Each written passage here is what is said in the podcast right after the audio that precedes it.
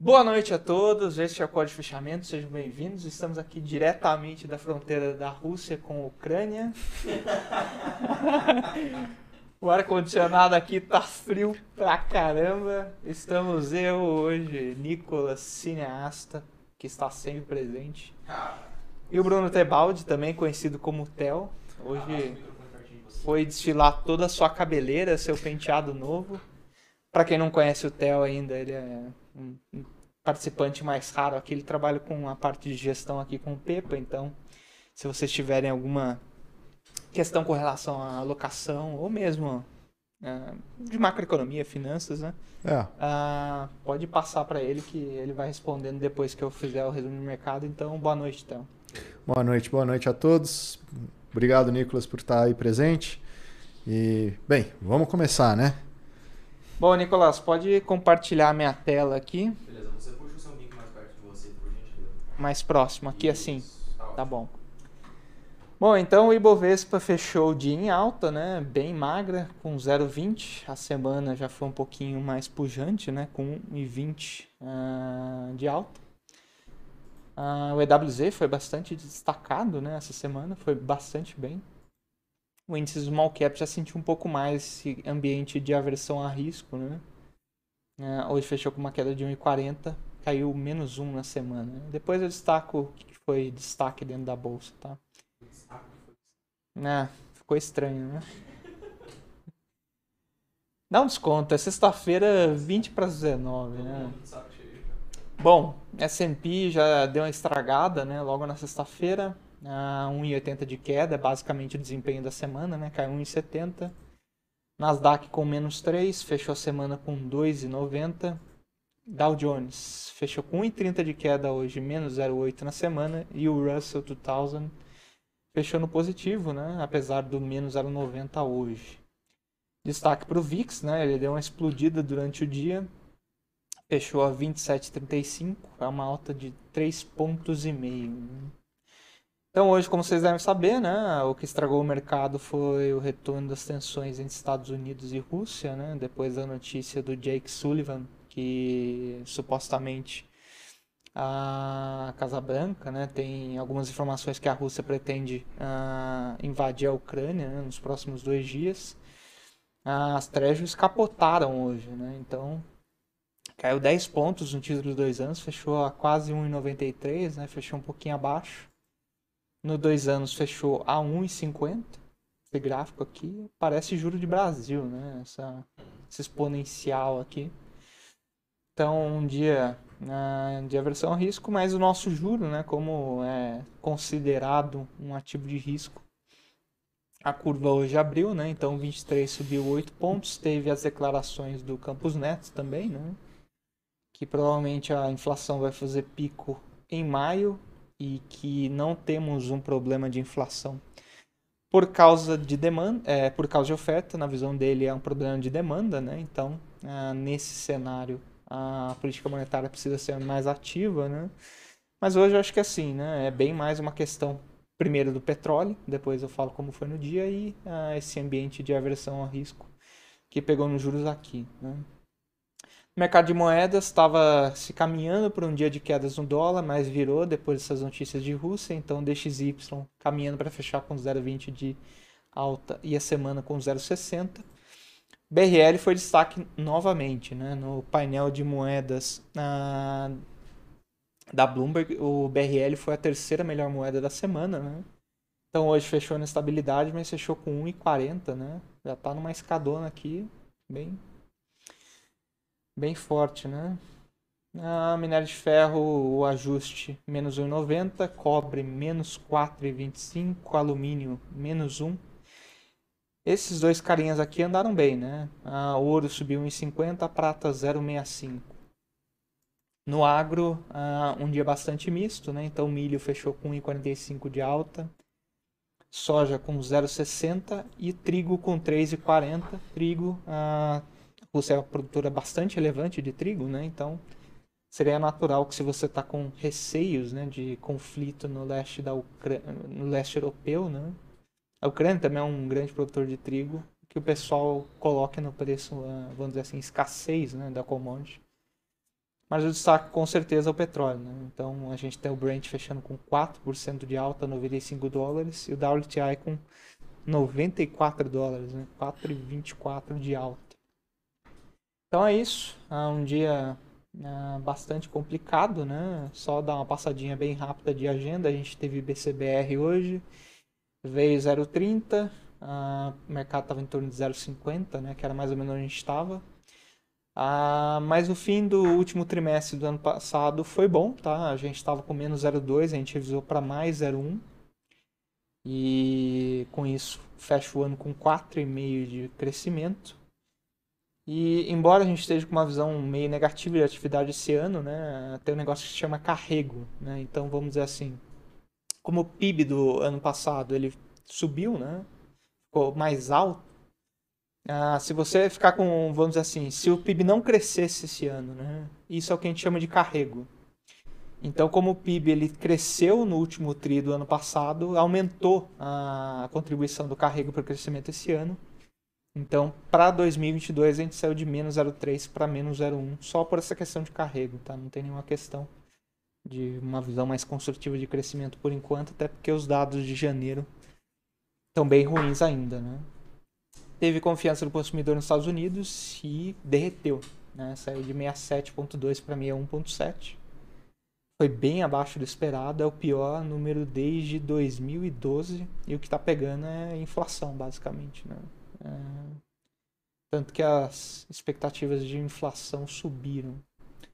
Então, olhando para o Ibovespa, hoje um dia basicamente dominado por petróleo, né? Vamos dizer assim, e financeiro.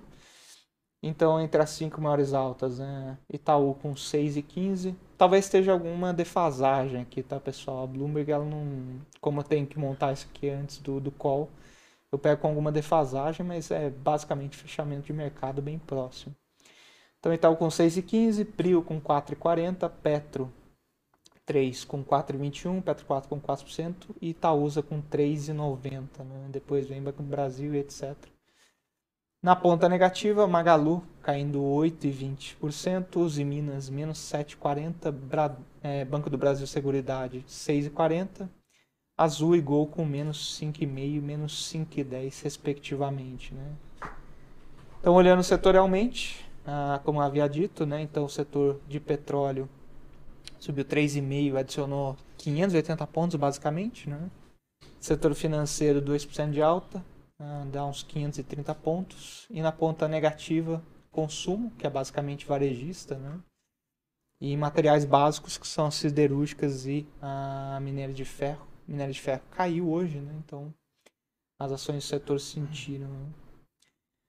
Na semana, o resumo do Ibovespa, destaques de alta: Marfrig com quase 14% de alta, JBS com 13,80, BIF também com 3,65, né? A gente teve alguns bancos gringos dando call de compra, né, no setor, principalmente depois que saiu o balanço da Tyson, e o pessoal deu compra de JBS e Marfrig, mas o setor como todo foi bem.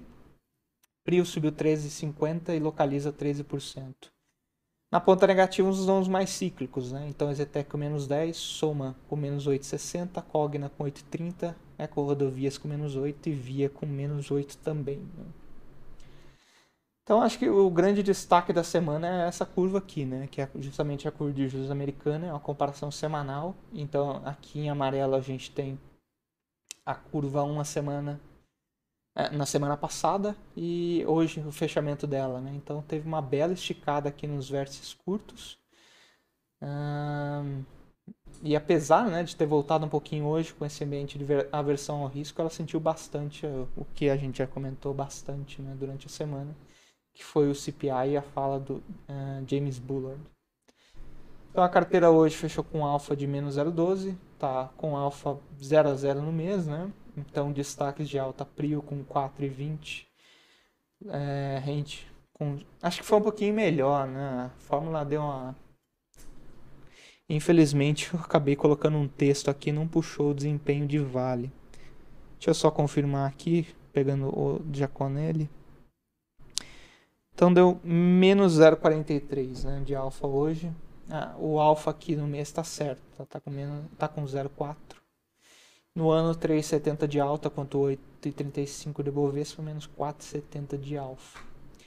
Então no mês, né, a nossa carteira está em quarto, atrás de BTG, Guide, Genial, e no ano, nono lugar. Né?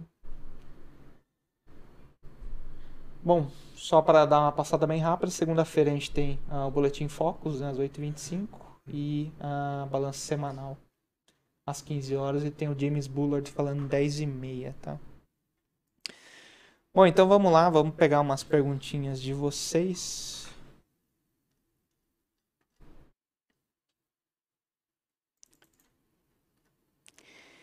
O Douglas adora me chamar de camarada, né? É.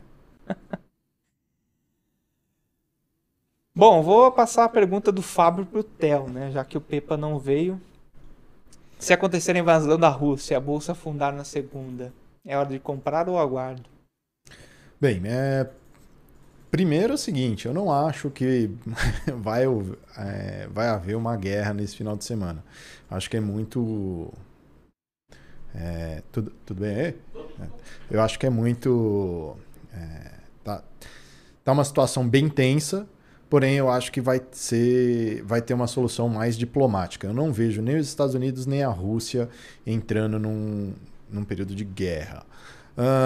Mas respondendo, assumindo que a gente tenha uma guerra declarada nesse final de semana, se segunda-feira seria o momento para comprar. Não, eu acho que não. Eu acho que você poderia aguardar um pouco mais. Tá? Eu acho que segunda seria praticamente um efeito manada, onde ninguém saberia qual o circuito ou qual o caminho que esse confronto teria. Tá?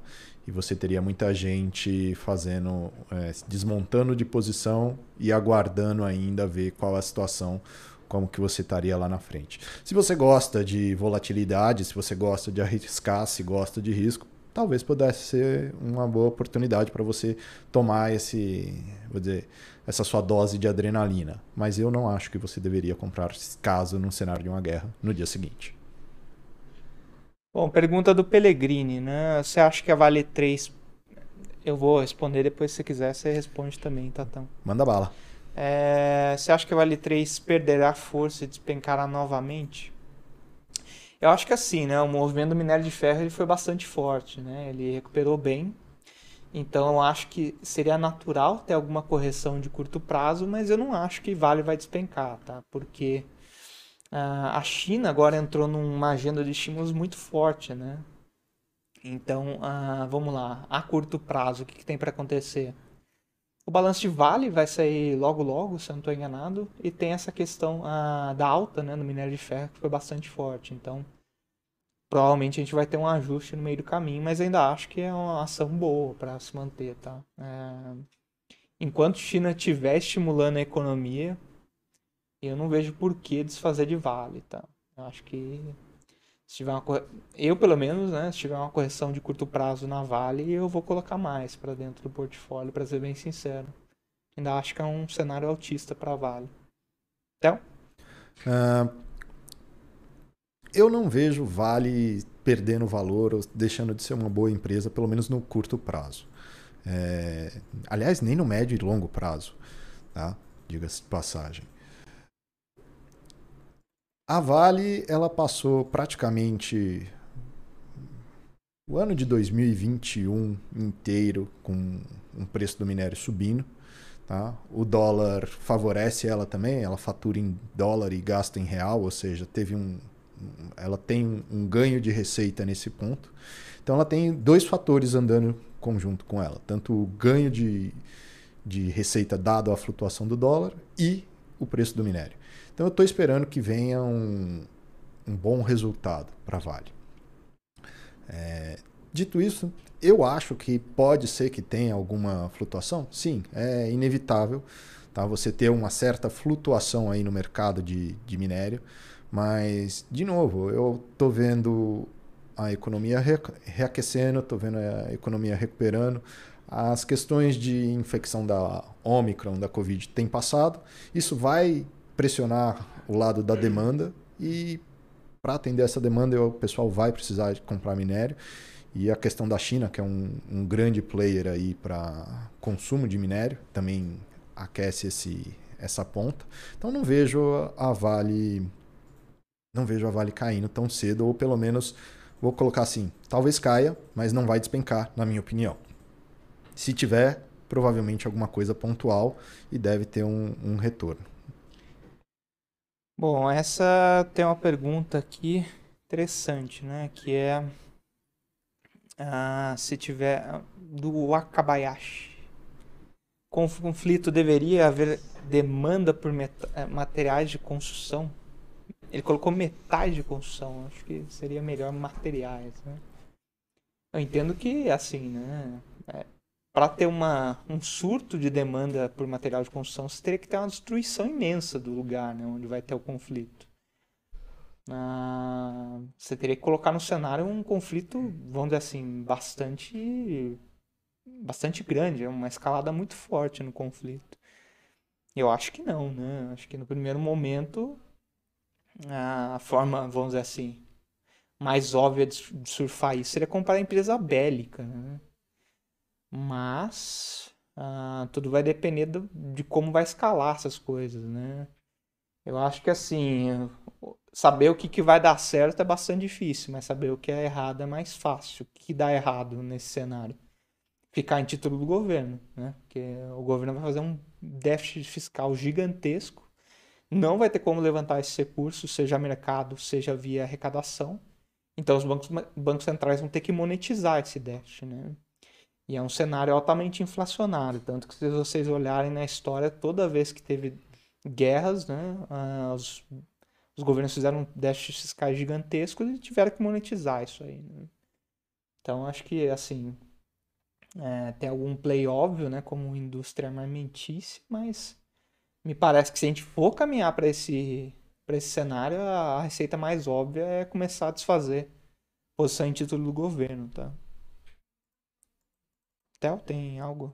Não, eu acho que está correto. Eu não vejo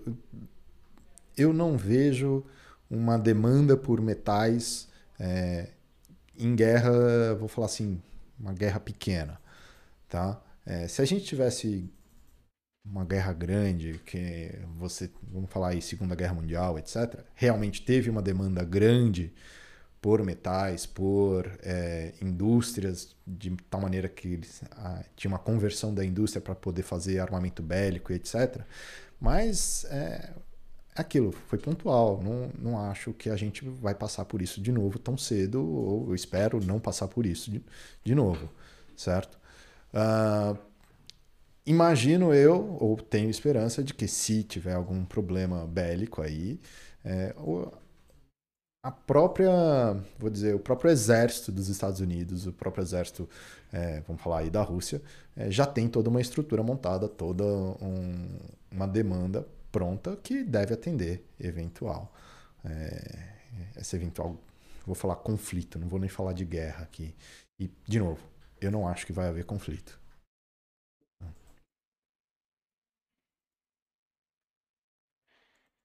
Mais alguma pergunta? Tem bastante coisa aqui, né? O pessoal tá bastante interessado no tópico, né? Mas... deixa eu ver se tem... Bom, tem a pergunta do José Souto, né? Que é, a bolsa subiu e no final entregou parte da paçoca, né?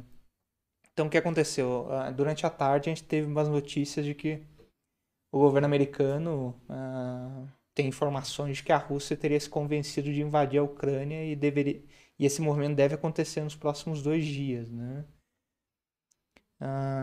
Depois teve a entrevista coletiva com o secretário de Segurança, né, da Casa Branca, o Jake Sullivan, e ele basicamente reforçou a mensagem. E teve muito país, né, pedindo para os cidadãos deixarem a Ucrânia, né? Então, a gente já tinha virado o dia com os Estados Unidos e Japão. E aí, durante o dia teve França, teve Israel e, se eu não me engano, a Alemanha também pediu para os cidadãos deixarem a Ucrânia, tá? Mas foi basicamente esse sentimento de aversão ao risco por causa de um conflito. E é uma coisa que eu vi algumas pessoas falando aí, né? E eu já tinha dito aqui antes, bom, se estourar um conflito entre Estados Unidos e Rússia, pensar em como vai ser a sua alocação na bolsa vai ser não vai ser a primeira preocupação que você vai ter, né? Essa é a última coisa que você vai querer pensar. Não sei se vai ser a última, mas assim, não vai ser exatamente a primeira, né? Acho que se isso acontecer, meu... Comprar um lugar debaixo da terra... Tipo... comprar um bunker, né? Seria...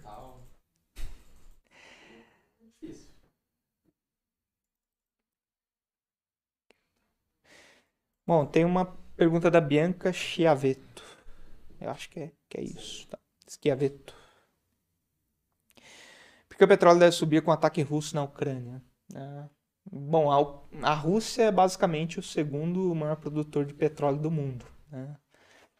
E qual que é o ponto? Se o mundo entrar em conflito com a Rússia, ela vai ser desligada desse mercado. Né? Uma das primeiras coisas que os Estados Unidos vai fazer é sancionar o petróleo russo, né? Ou seja, não vai deixar, vamos dizer assim, acontecerem negociações liquidadas em dólar no mercado de petróleo, né? Então, você vai ter que comprar petróleo com outra moeda, né?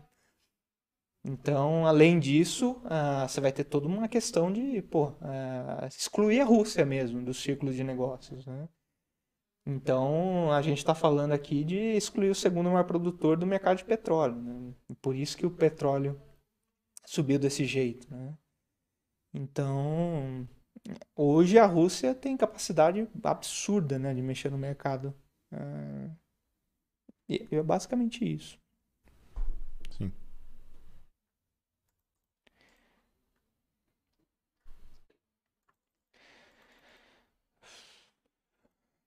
O contador Ema, entrar num avião junto com o Biden e ir para a Lua. O que vocês acham?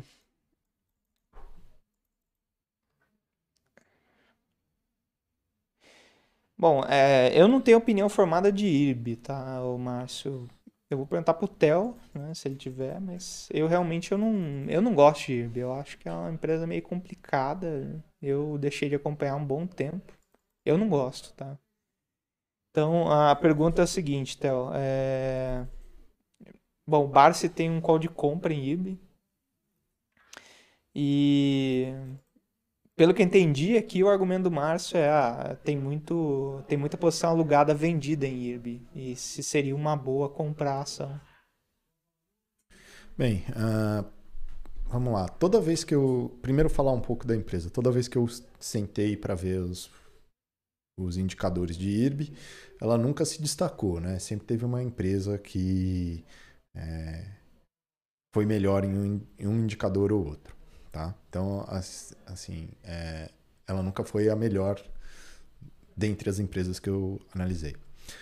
Falar um pouco do cenário. Se você está vendo muita gente com aluguel de ação, esse pessoal está vendido, ou pelo menos acredita que o papel deve cair, né? E eles vão recomprar lá na frente. Você achar que o papel vai subir por questão de demanda, você tá... Imagino eu que você está querendo mais fazer uma especulação do que efetivamente comprando uma empresa pelos seus fundamentos. Tá?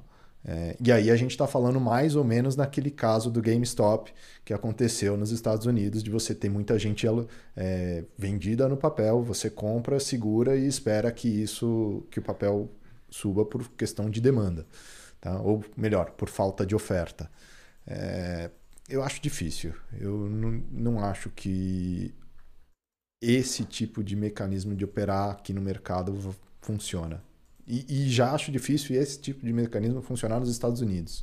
Tá? O caso GameStop foi um caso bem peculiar, bem pontual, que eles tentaram até replicar com outros papéis e tal, e acabou não dando muito certo. Então... Bom, pergunta do Gerson. Nicolas, um conflito não sabemos onde termina? Não, né? Porque tem muita variável para você colocar na equação, né? Hoje eu fui almoçar com um colega e ele citou um general russo, né, que a frase dele era o seguinte, né, então não importa para a Rússia ter um mundo sem a Rússia, né? Ou seja, se for para perder uma guerra, vamos explodir tudo, né? Vamos estourar o arsenal nuclear e dane-se, né? A gente já perdeu mesmo. Então, assim, né? Só para colocar uma figura histórica aqui que muita gente não agradece do jeito que merece, né? O Gorbachev. Gorbachev decidiu não estourar o arsenal nuclear russo, né? A transição de poder do mundo bipolar entre União Soviética e Estados Unidos foi, vamos dizer assim, foi pacífica, né? Foi uma das primeiras na história, se vocês lerem o livro do Paul Kennedy, né? E assim, me parece uma daquelas situações que é meio acidente da história, né? Porque se fosse um cara muito agressivo, falava, não, já que é pra ruir a União Soviética, vamos estourar tudo e morre todo mundo já de uma vez, né? Então, assim, obviamente eu estou estressando um argumento aqui, né? Mas realmente não dá para... Tem muita coisa para colocar na questão, né? No primeiro momento vai gerar um sell-off pesado de mercado justamente por isso, né? Você tem que colocar muita variável na equação, fica muito incerto para você falar, não, tá barato, vamos comprar, ou tá caro ainda, vamos vender, né? Venda primeiro, pergunte depois, né? Essa é a primeira reação que o mercado vai ter. Então... me parece que assim, tentar antecipar, assim, deixa eu voltar um pouco, me parece que o que a gente pode antecipar hoje é um conflito armado entre Estados Unidos e entre OTAN e Rússia vai ser sangrento, né? Vai ser bastante custoso em termos de vida, em termos econômicos, etc, etc, etc. Então, pensando racionalmente, não faz sentido você ir para um conflito por uma questão secundária que é o leste ucraniano, né? E parece um objetivo estratégico muito pequeno, né, para você incorrer nesse custo todo. Mas uma vez que a gente entra em conflito, né, assumindo o que você está propondo, antecipar o que vai acontecer, onde termina, esquece, né? É um cenário muito calamitoso para você fazer conta, né? Acho que a primeira questão seria venda primeiro, pergunte depois, se é que você vai conseguir fazer pergunta, né? Mas enfim, é um cenário tão catastrófico, né? Tão calamitoso que esquece, você não vai querer fazer conta nesse cenário. Theo? De novo, num cenário desse, de guerra, a gente acaba, pelo menos assim, nós temos dois grandes players, que é a Rússia e os Estados Unidos. Eles não... Se eles vão entrar com tudo. Isso eu tenho certeza. E, de novo, eu não acho que vai ter um conflito. Não vejo, não sei como que vai ser a saída desse conflito, como que é que eles vão dar um jeito de poder terminar isso, mas vai ter que ter uma, vou falar assim, uma saída honrosa para um dos lados, tá? Porque a Rússia é a Rússia e a Rússia, tipo, tem a fama de ser...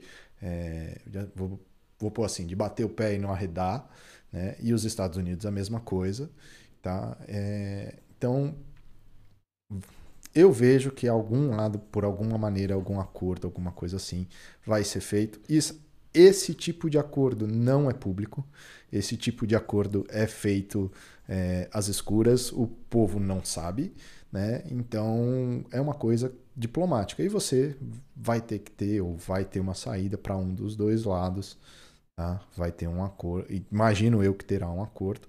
E por quê? Por que que eu vejo que não vai ter conflito? Por que que eu acho que vai ter um acordo? Justamente por essa questão que o Borsoi levantou, que se for para ir, vai com tudo, não importa para a Rússia um mundo sem a Rússia, e aí começa...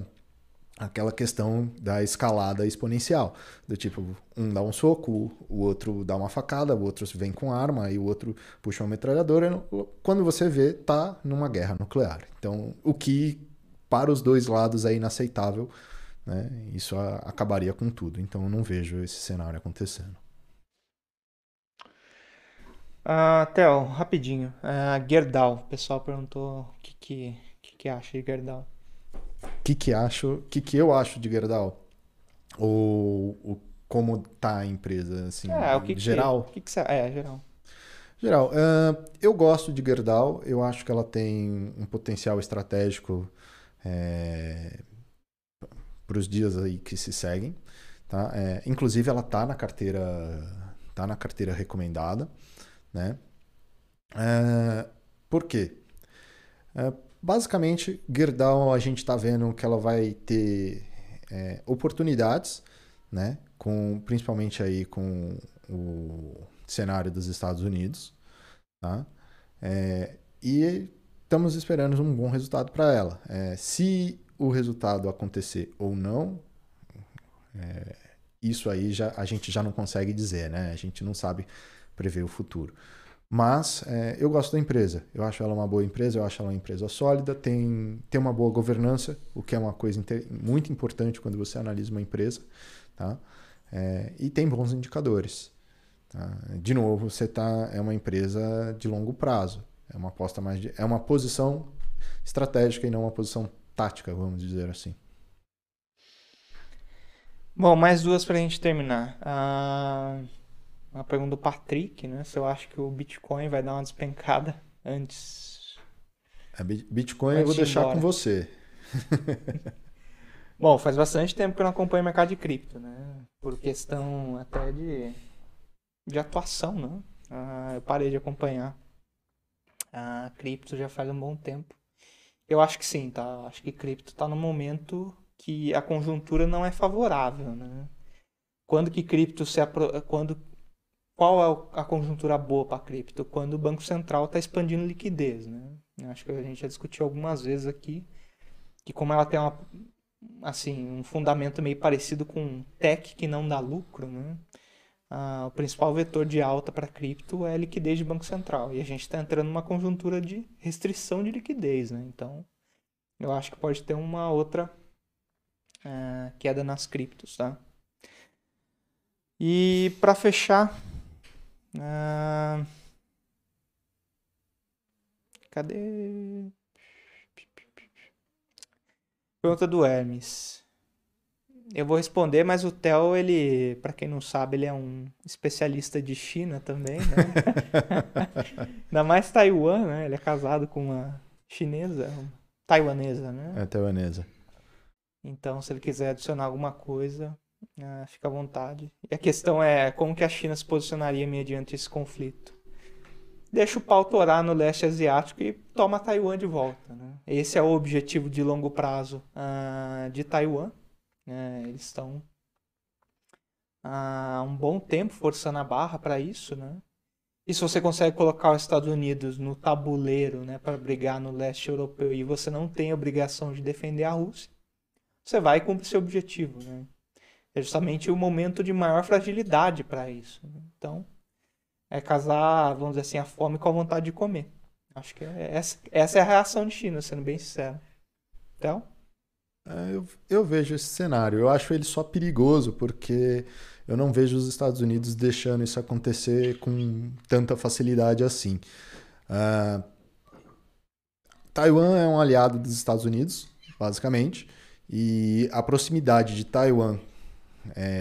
com China / Rússia aí, né, tem um valor estratégico muito grande para Estados Unidos caso eles entrem em conflito, tá? O conflito é na Ucrânia, não interessa, é uma base importante, é uma base, vou dizer assim, próximo da Rússia para ele poder ter uma posição estratégica. Não vejo ele abrindo mão disso com tanta facilidade, tá? Então eu acho que eu acho que a China iria fazer esse movimento. Porém, eu pensaria duas vezes antes de fazer isso, porque eu esperaria uma retaliação muito forte dos Estados Unidos. Bom, pessoal, é isso. A Fernando Tino chegou atrasada, chegou para dar a despedida, né? Então, queria agradecer a presença de todos, reforçar que vocês deixem um like no vídeo. Desejar a todos um ótimo resto de sexta-feira, um ótimo fim de semana, aproveitem. E nos vemos na segunda, espero que sem notícias desagradáveis do leste europeu, né? E com sorte, estaremos todos aqui felizes e alegres para mais uma semana de volatilidade nos mercados. Então, obrigado, gente, e até segunda.